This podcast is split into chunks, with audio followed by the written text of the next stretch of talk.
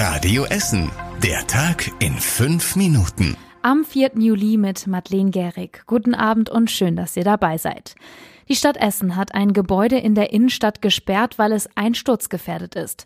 Da hat es Umbauarbeiten gegeben, bei denen wichtige Regeln für die Statik nicht befolgt wurden. Deswegen sind eine Shisha-Bar und eine Zoohandlung in dem Gebäude an der Kastanienallee seit Donnerstag gesperrt. Auch ein Parkhaus nebenan ist zu einem kleinen Teil in Gefahr. Es gab zwar eine Baugenehmigung für eine neue Außengastronomie auf der Dachterrasse des Gebäudes, die Arbeiten wurden aber so durchgeführt, dass die Decke durch eine dicke Estrichschicht viel zu schwer geworden ist. Deswegen ist das Gebäude jetzt einsturzgefährdet. Eine Möglichkeit ist, dass die Decke wieder abgetragen wird. Bis eine Entscheidung gefallen ist, kontrolliert der Ordnungsdienst der Stadt regelmäßig, dass sich niemand in dem Gebäude aufhält.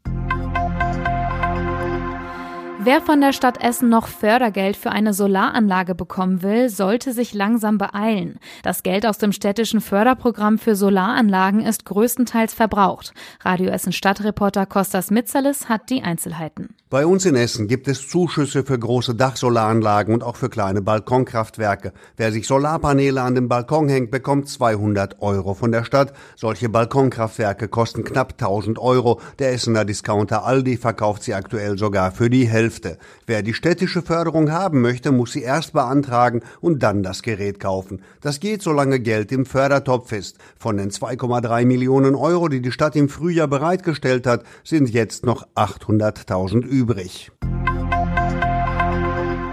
Der Gildehoftunnel in der Innenstadt ist fertig umgebaut. Der Tunnel in der Nähe des Hauptbahnhofs war vorher sehr dunkel, jetzt hat er eine ungewöhnliche Beleuchtung bekommen. Es wurden rund 150 verschiedene LED-Leuchten an den Wänden und an der Decke eingebaut. An der Tunneleinfahrt leuchtet die Schrift Gildehof. Die Kosten dafür lagen bei fast 250.000 Euro. Während des Umbaus gab es schon viel Lob für die neue Beleuchtung. Einige Mitglieder des Radio Essen Verkehrsmelderclubs meinten aber auch, man bräuchte fast schon schon eine Sonnenbrille, wenn man jetzt in den Tunnel hineinfährt. Nach einem Jahr Pause wird es in diesem Winter wieder eine Eisbahn auf Zollverein geben, und zwar vom 9. Dezember bis zum 7. Januar. Die beliebte Eisbahn kommt wieder mitten auf das Gelände der ehemaligen Kokerei, da können die Schlittschuhfans vor einer beeindruckenden Industriekulisse Eislaufen. Im letzten Winter wurde auf die Eisbahn verzichtet, um Energie zu sparen, stattdessen gab es eine Rollschuhbahn, die aber auch gut besucht war. Und zum Schluss der Blick aufs Wetter.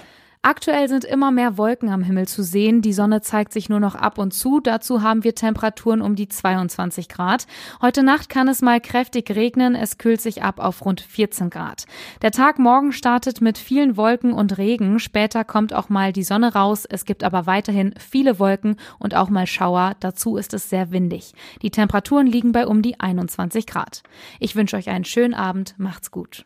Das war der Tag in fünf Minuten. Diesen und alle weiteren Radio Essen Podcasts findet ihr auf radioessen.de und überall da, wo es Podcasts gibt.